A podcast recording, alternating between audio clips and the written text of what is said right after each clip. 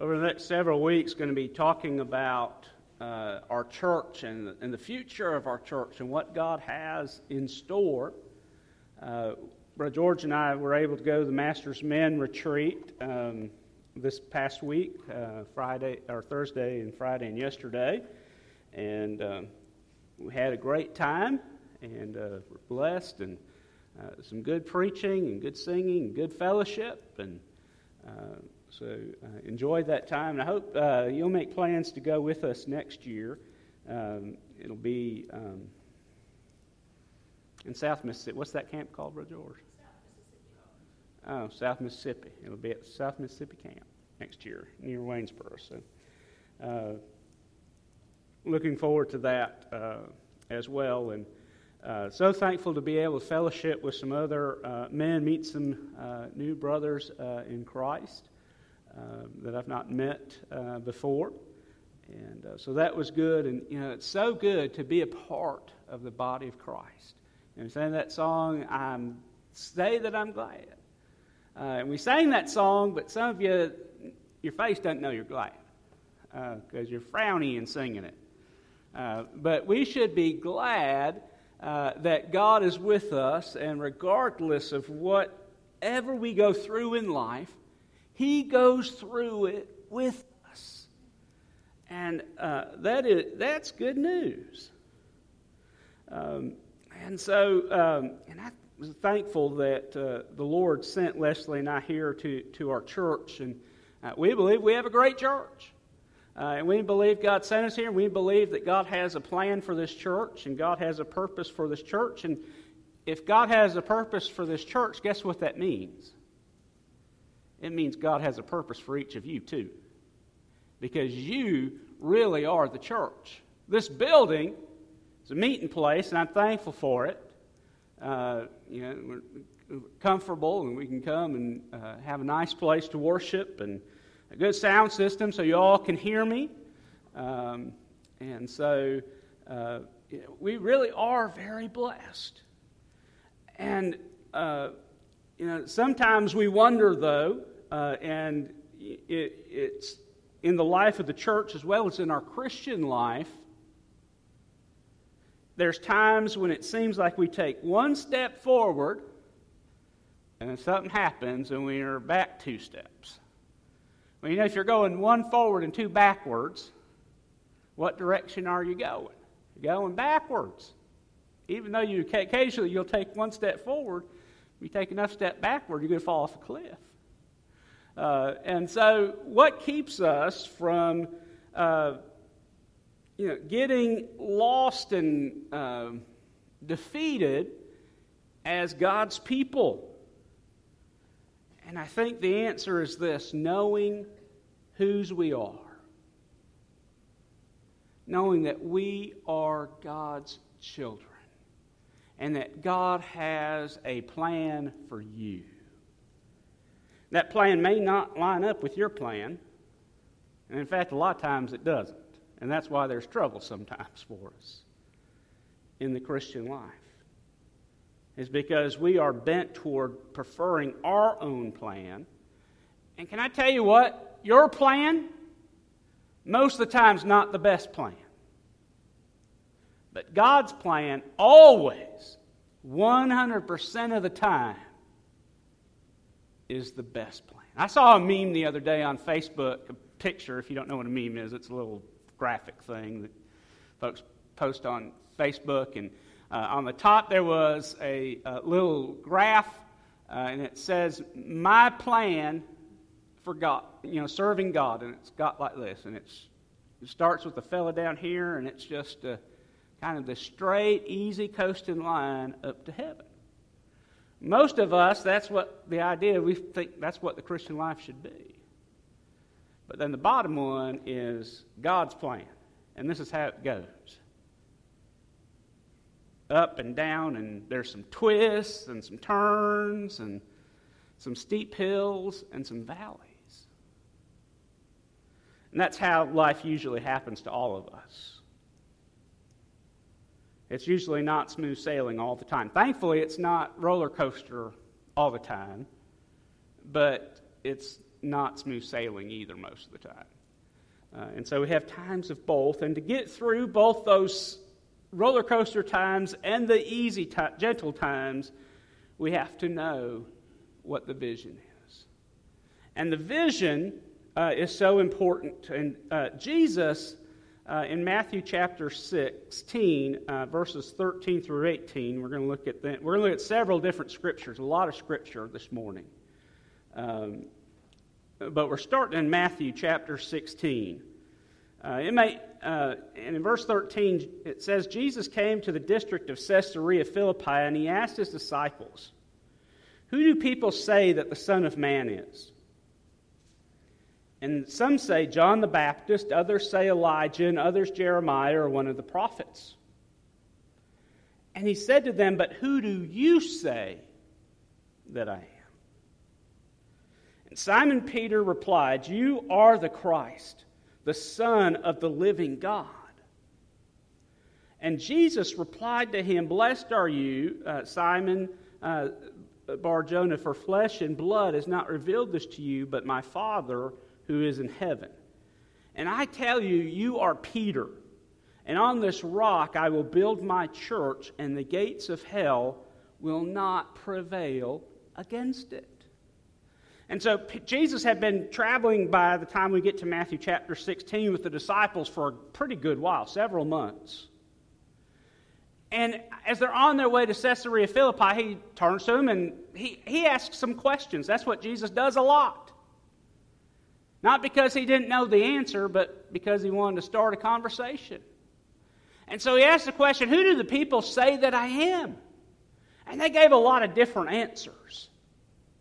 But then he got a little bit more directive and to the point. He said, Who do you say that I am? And it was Simon Peter that spoke up. And he said, You are the Christ. You are the one that God promised to send to deliver us. Jesus said, Simon, you are blessed. And he says, Your name, he said, I'm going to call you Peter, which Peter is, uh, it's Petros, it is Greek, and it means rock. So he's, saying, so he's not saying, as our Catholic friends say, that, you know, Peter's going to be the first pope and you know, it's going to be this long line of popes. That's not what he's getting at. What he's saying is, Peter, upon the truth that you have spoken, and the truth that God has revealed to you, you didn't figure out, you didn't figure it out yourself, but God has revealed it to you. He said, I will build my church, and the gates of hell will not prevail against it. You may be interested to know in the four Gospels, the word church is only used two times. Uh, it's used in two different uh, places. It's used here in Matthew chapter 16, and the other time it's used twice in Matthew chapter 18, again by Jesus. It's interesting to me. It may not be to you, but it, it is to me. But when we get to the book of Acts, after Jesus has gone to heaven, boy, from Acts on, you see the word church a lot of times in the New Testament well over a 100. And so the church is mighty important. And so we need to understand and answer that before we do anything else. We've got to ask this fundamental question to, uh, who are we? And who we are is determined by who we say Jesus is.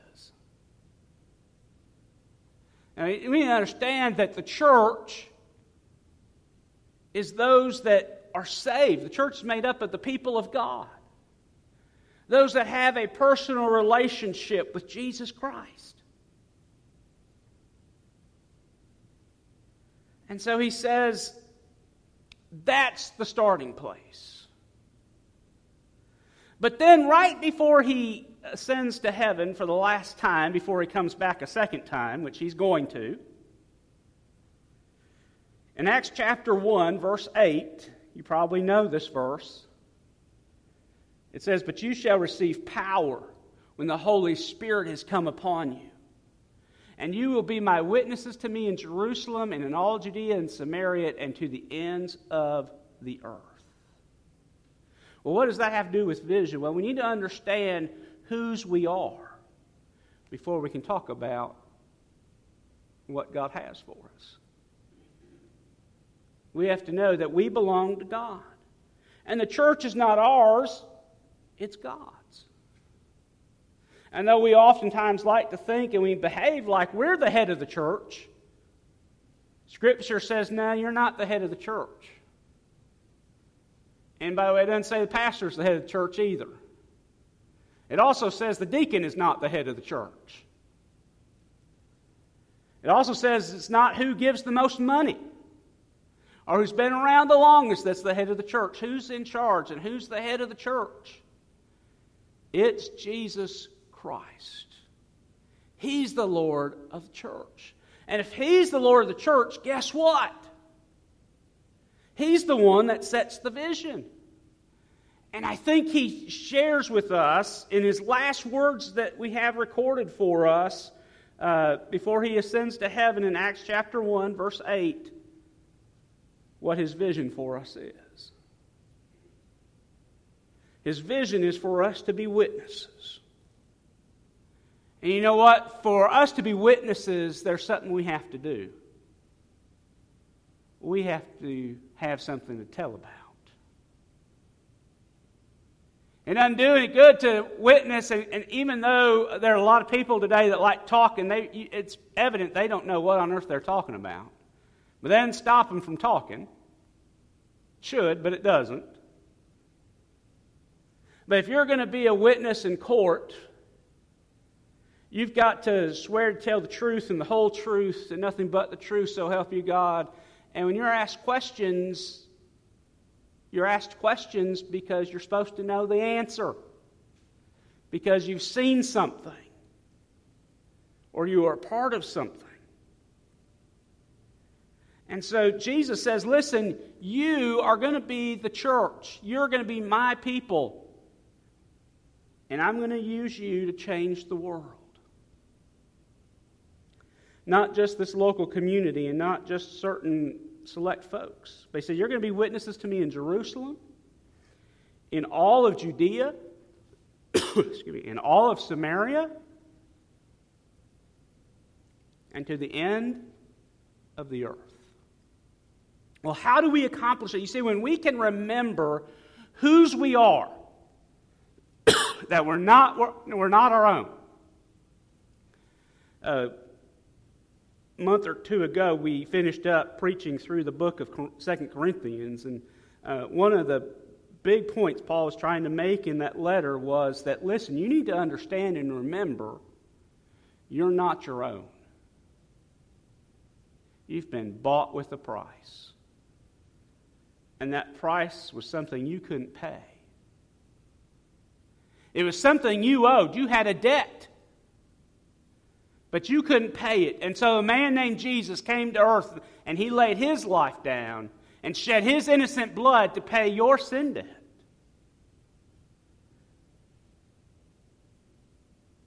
At the retreat, I made this comment, and I'll make it to you again uh, as well that Jesus didn't just save us from sin, Jesus saved us for something as well. And so I think that as we think about what's the vision, as we understand and we try to figure out what is it that God has for us, what is it that God has for me? I think that's a question that all of us ask. And all of us at times get off track and we feel discouraged. And usually, when we're discouraged and we get off track, it's not because we don't know what we're supposed to be doing. It's because we forget and we get off course. Kind of like when uh, Kay sends Brother George uh, to the grocery store uh, to get some bread, and Brother George takes a wrong turn and ends up at Bass Pro Shop. And he goes around and says, Man, it's taking him a long time to get that bread. And Brother George set that Bass Pro Shop, and if you know Brother George, you know he likes fish. And he likes to hunt. And so everything that that big, huge Bass Pro Shop is filled with, Brother George likes. And so he likes to look at it. And if he's not, he can get lost in that store, just looking, and an entire day is gone. And then all of a sudden his cell phone rings. And it's Miss Kay, and she says, Where on earth are you? And then he remembered, oh, wait a minute, I'm not supposed to be at Bass Pro Shop. I'm supposed to be getting bread. He said, oh, I, am I'm, I'm heading to the store. I had to make a stop. I had to make a stop, but I'm. And then he gets back on course. He goes, gets the bread, and gets home. Well, in our Christian life, we get off course very easily. There's so much in this world that's pulling at us, trying to pull us away from the Lord. And if we are not careful and if we're not constantly reminding ourselves whose we are and what we're made for, we get off track. And so, a lot of times when we feel lost and we're spinning around, we're wondering, God, what on earth are you doing? What am I supposed to do? In all sincerity, it's not because we don't know what we're supposed to be doing or where we're supposed to be going. It's because we've gotten off course. And we're somewhere where we're not supposed to be, and we're doing something we're not supposed to be doing. Not necessarily something bad, but something that is not what we're supposed to be doing. And so, what is it? Does Scripture tell us what we're supposed to be doing? And how are these effective witnesses? You maybe have heard it said this way that we're the light. The Old Testament especially uses the, the image of light as a picture for God's people. And the nation of Israel was supposed to be a light to the rest of the world of God's love and grace. And you probably sung that little camp song, This Little Light of Mine. I'm going to let it shine. Hide it under a bushel? No, I'm going to let it shine. And God does intend. That's what God expects for us to do. But how do we do that? I'm glad you asked. Because I think there's three things that we need to do. And I think there's three things that as we understand that we are God's people and that God has a plan for us, and that plan is to accomplish His will for us, not our own, but His. There's three things that help us to do that and not get off kilter. And the first is this that we determine that we are to be a people that are growing together. You know that things that are alive and things that are healthy grow. That does not necessarily mean that every uh, church that has a hundred, a thousand, ten thousand people is a healthy church. A lot of them aren't. Some are. But a lot of them are not. So it's not the numerical growth that he's talking about, and, uh, but rather I want to suggest to us that it's our spiritual growth and our deepening in our relationship with Christ. Because if you're not growing in your walk with Christ, how on earth can you possibly expect anybody else to be growing? And how else can you ex- expect anybody that's lost to come to know Jesus if you don't know him yourself? In Acts chapter 2, in verses 40 through 47, uh, we find the early church. Peter, on the day of Pentecost, has preached this great sermon, and um, we pick up in verse 40, it says that with many other words he testified and exhorted them, excuse me, saying, be, saved from this perverse generation. And then those who gladly received his word were baptized. And that day about 3,000 souls were added to them. And they continued steadfastly in the apostles' doctrine and fellowship and in the breaking of bread and in prayer. And fear came upon every soul, and wonders and signs were done through the apostles. And now all who believed were together and had all things in common, and sold their possessions and goods, and divided them among all as anyone had need. So, continuing daily with one accord in the temple and the breaking of bread from house to house, they ate their food with gladness and simplicity of heart, praising God and having favor with all the people. And the Lord added to the church daily those who were being saved. We need to understand that God intends for the church to see people saved. And it's God's intention for the church to be praying for that. And not just praying for it, but putting legs to our prayers and speaking up and sharing the gospel because just like you didn't figure out salvation by yourself, somebody told you, whether it was a preacher or a friend or a parent or whoever it might have been. Somebody told you the gospel that simply is this that you're a sinner and that you deserve to spend eternity in hell, but God loves you so much that He paid your price so that you could have eternal life. That's simply all the gospel is. He says, if we believe in our heart and confess with our mouth that Jesus Christ is Lord, you will be saved. He didn't say if we call upon the if we believe and we call upon the Lord and we're baptized and we join a church and we give some money and we do some good stuff, we'll be saved, does he? He said, if you believe in your heart and you confess with your mouth that Jesus Christ is the Lord of your life, you're saved. You'll be saved. That's how salvation comes is by faith. We have to first believe that we're lost. And sometimes that's the hardest part is getting people to understand that they're lost.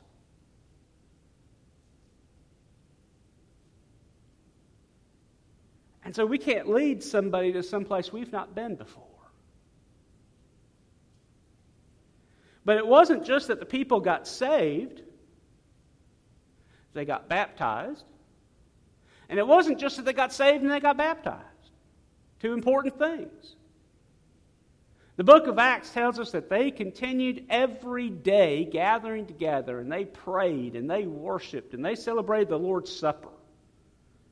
They lived life together. In other words, they grew together. They grew in holiness and they grew in their knowledge of the Lord.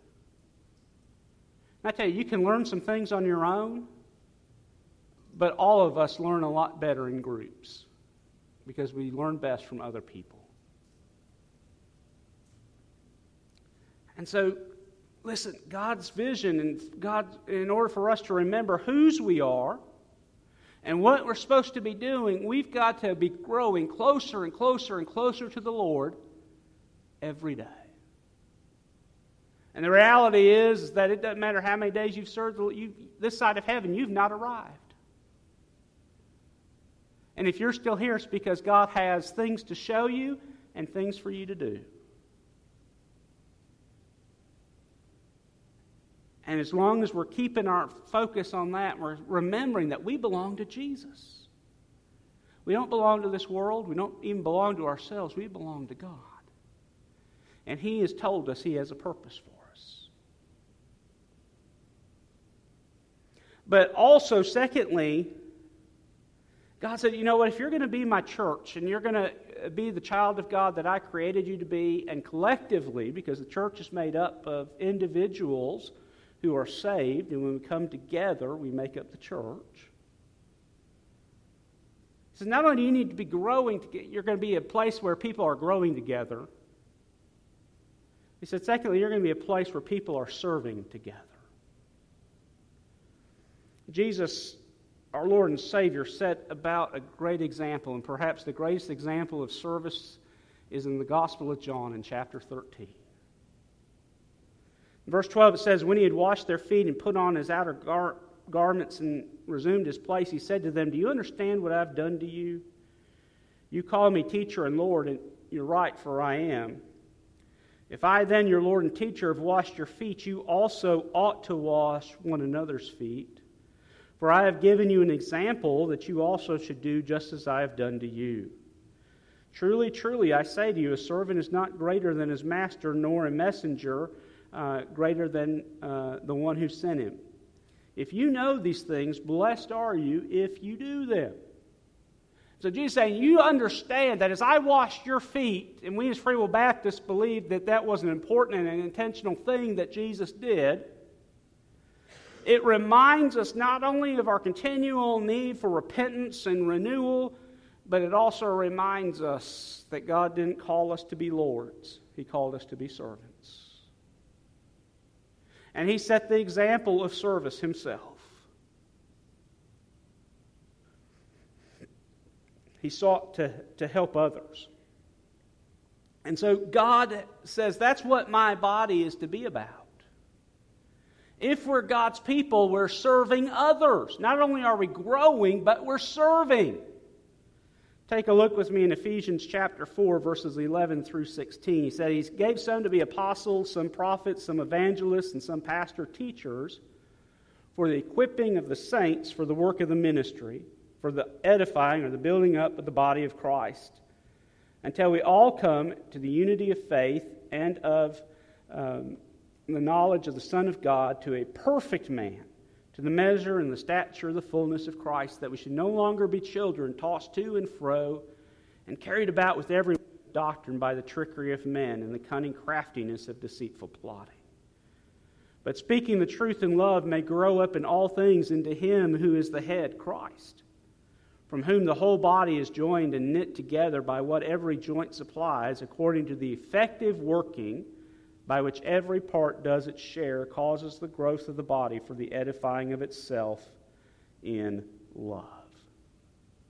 So, God wants us to understand church, and, and part of what God has for our church is this understanding of this important truth that God has placed us here at 2412 Upper Drive on purpose. And part of that purpose is to serve the community that God put us in, to make a difference here. And we don't do just one person do it.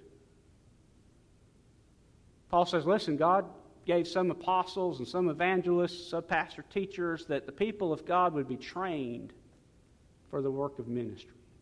So it's pastors, evangelists, and uh, they're, they're to be doing ministry, but they're not to be doing it by themselves.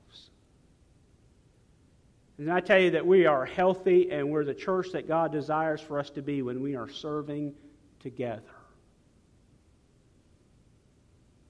When we see something that needs to be done and we do it. The reality is, in a small church, but in actually any church, it's not, there's no church that's run just by one person. It takes all of us working together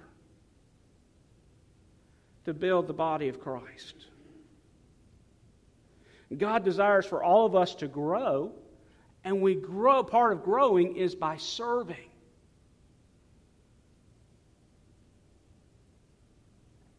To, to grow in, in our walk with the Lord, we serve others.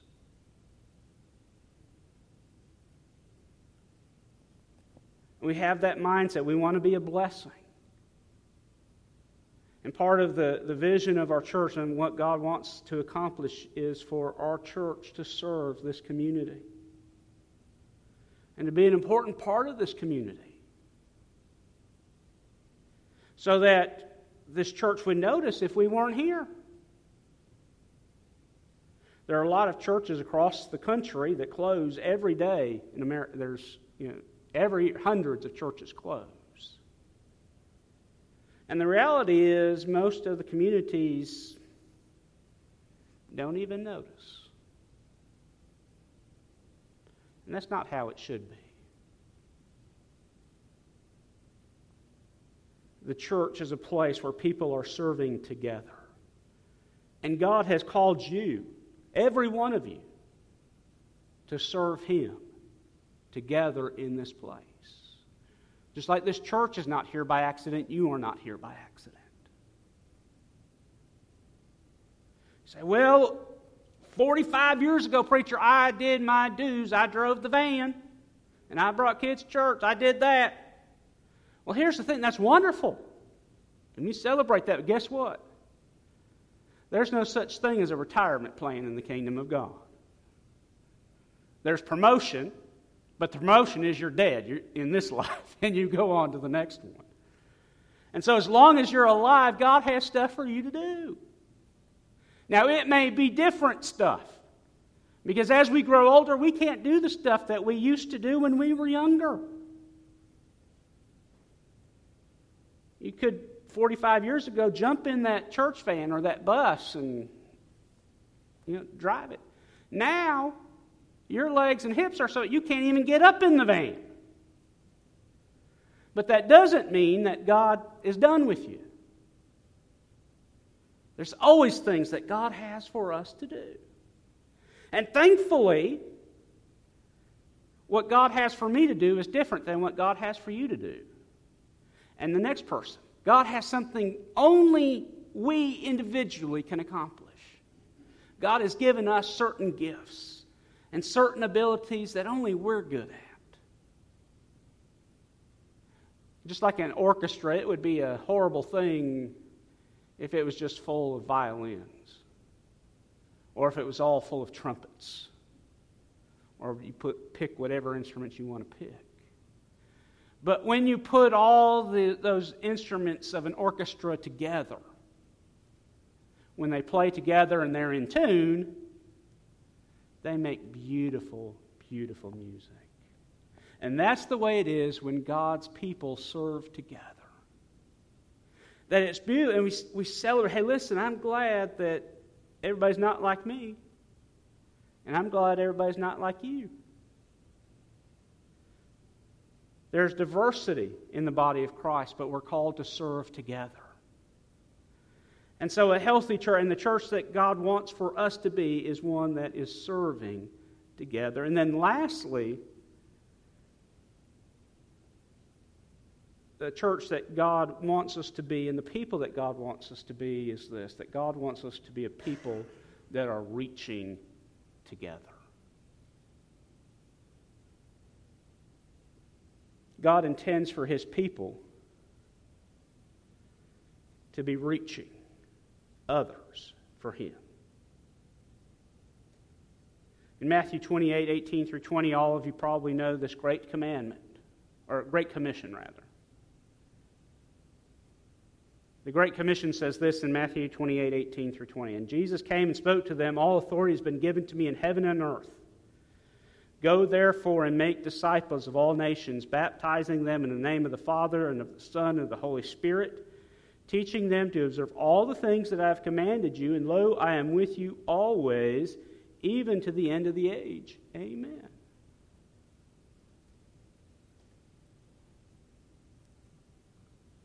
Jesus said, Listen, I have the power and I have the control. So here's your marching orders go and build a great church. Is that what he said? No. Who, who did he say? We've already told you today. If you were listening, who builds the church? Jesus said, I will build my church, and the gates of hell will not prevail against it. What has he called his people to do? He said, I want you to go and make disciples. And guess what? In order for you to make disciples, you got to be one. Just like apple trees cannot produce oranges, the only thing it produces is apples. So Jesus says, I want you to be a disciple. I want you to follow me. And remember, that's the call, and we begin that call with answering the call to salvation. But we need to understand, church, that our call to serve and grow does not end at salvation. That's only the beginning. That God has so much more for us to do and accomplish. Not for the sake of saying, hey, look what a great big church we've built, or look at all the things I've done, or look at how much money I've given to the church, or look at this, or look at that that I've done. Because when we're growing and we're serving and we're reaching together and we're remembering that we are the church that God has called us to be, it's not us that gets the glory. It's the head of the church, Jesus Christ. And so I to say, listen, God allowed me to give X amount. God allowed me to get, uh, do such and such. God allowed me to climb up in that van and drive it.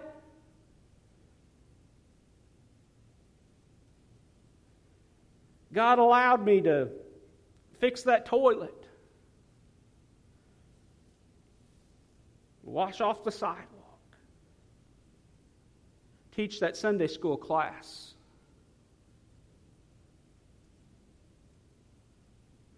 God has work for us to do. And I tell you that part of that work is reproducing ourselves. You know, healthy cells in your body reproduce. And the reason they have to reproduce is because cells in your body, not only are they constantly reproducing, there's cells in your body that are constantly dying. And so, if they're not constantly reproducing to, before long, you're going to be in trouble.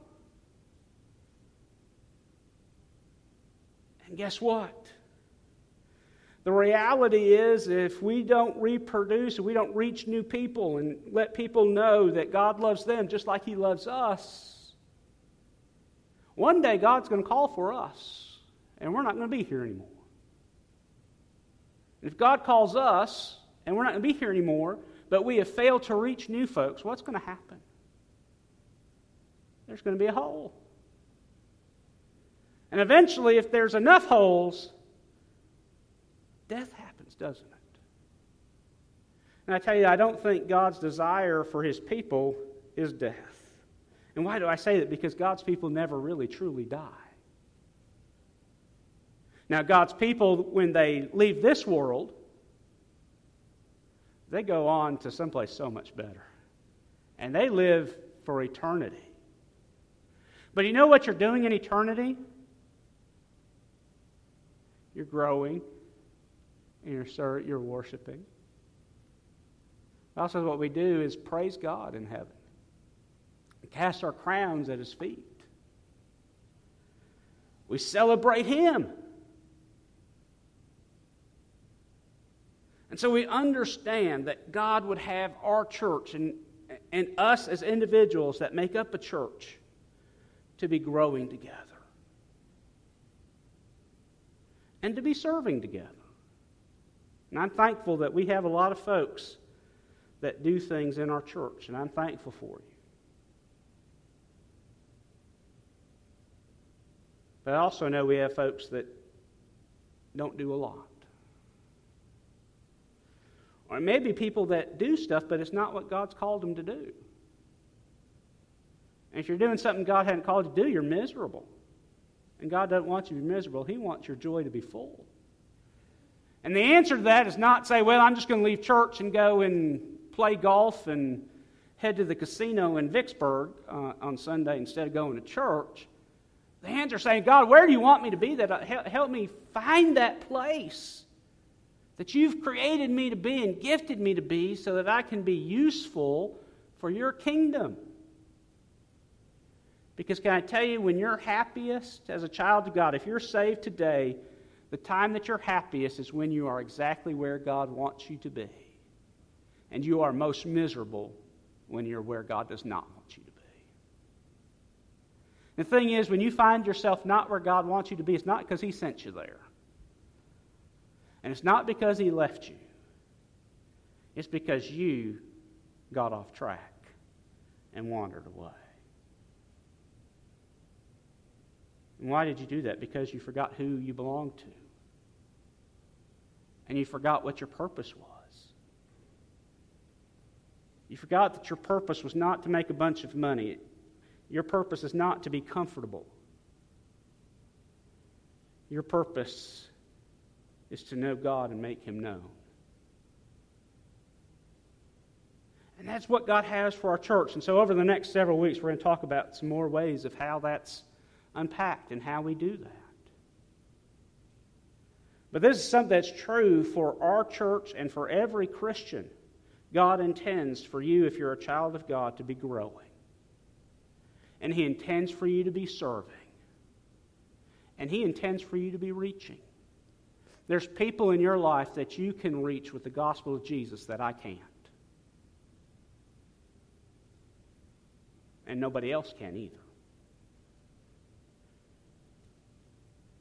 But if you're not reached first, you certainly can't reach out.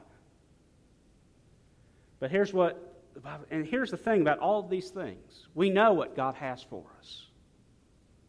And we know what God's desire is. But here's the thing all three of these things, we have the ability to choose whether we're going to do it or whether we're not going to do it. Say, you know what? I don't want to grow. I don't care. I'm fine just the way I am, thank you. I've had enough of Jesus. May we never get to the place as an individual or as a church where we say, hey, Jesus, we've had enough. We don't want no more of you. And we constantly remind ourselves, you know what, as much as we have of Jesus and how he's blessed us, we need him more and more and more every day of our life. And our church needs him more and more. And I tell you that if you, as a child of God, and this church needs God more every day, and I tell you this lost world that is spinning out of control and to a devil's hell needs Jesus more than they ever have before. But God says, you know, if you don't want to grow, hey, that's okay. I won't make you. You say, God, I really don't want to serve you. Maybe I've served you in the past and I've done my due. I, I really don't want to do it anymore. God will say, okay. Now remember from Jonah's story, if you say that, and that's what Jonah said, Jonah ended up in the belly of a whale. And then he finally said, uh, uh, okay, Lord, I'll, I'll do it. And He'd say, you know what, I really don't want to reach people. I kind of like the people we have. As I mentioned a few weeks ago, there are 20,000 people that live within 10 minutes of our church. There's 100,000 that live within 15 minutes of our church. And the great majority of them do not know Jesus Christ as Lord and Savior. And I tell you that God has put us here at 2412 Upper Drive because there are 20,000 people in Pearl, Mississippi that need a gospel preaching church. Now, there are some good preaching churches in Pearl. May I tell you something about any church in Pearl? There's not one of them that's full this morning. There's not one of them that had to turn people away and say, I'm sorry, we just don't have room for you. There is not one of them. I guarantee it. And there are many, many people out of those 20,000 or so people that live within a 10 minute drive of our church that need Jesus. And they're not going to hear them unless God's people go and reach them. And we're not going to reach them until we get a burden for them. So this morning, I hope you've seen my heart, and I think I hope you've heard God's heart. God says, You remember who you are. If you want to know what God's vision for your life is, this is how you do it. You remember who you belong to. And you remember what God's told you to do. And do it. And God will take care of the rest. He always does. That's the way He works. He asks us to do things that we can't possibly do in our own strength and in our own abilities. And then guess what? He accomplishes it because he can, because he's God.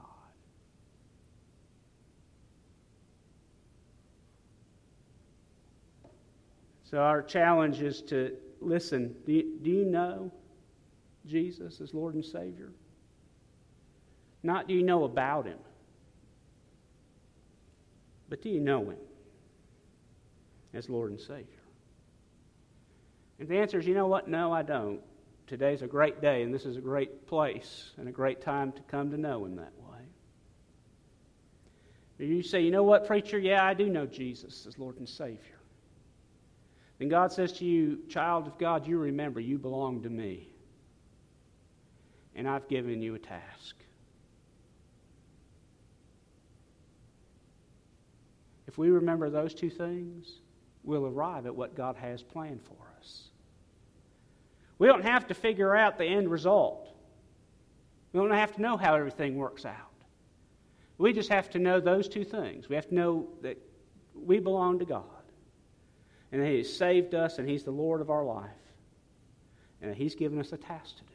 He's told us what He wants us to do, but He's left it up to us to do it or not do it. And so, church, the choice is ours. Are we going to do it? Or say, God, you know what? I really don't want to do it. The choices are. Let's pray. Lord, we love you. Thank you for your goodness and your love to us. Lord, we pray that you would help us to be a people that's faithful to you. And Lord, if there's one here in this auditorium or one watching on the internet that doesn't know you as Lord and Savior, maybe they know about you. But Lord, they really don't know you as Lord and Savior, would you help them today to acknowledge their sin, to believe that you died on the cross of Calvary, shedding your innocent blood to pay their sin debt? And help them to confess that you are the Lord of their life by faith.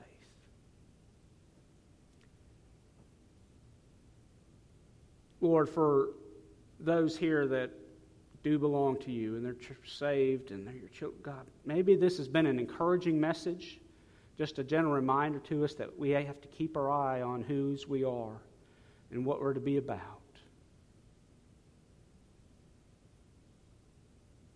But maybe it's been a wake up call and say, you know what, you've been slumbering, child of God, and you need to wake up. For time is coming to an end. And we need to be busy about doing what God has for us to do.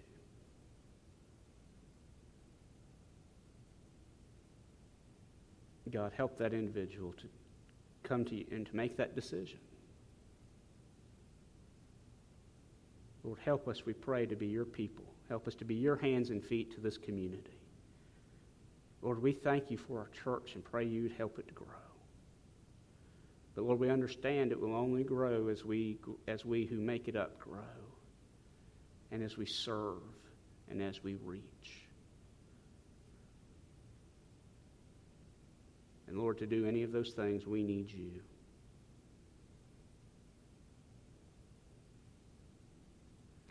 Stand together and let's sing this old hymn, Only Trust Him. You know, that's how, the only way we can be what God's created us to be is trusting in Him.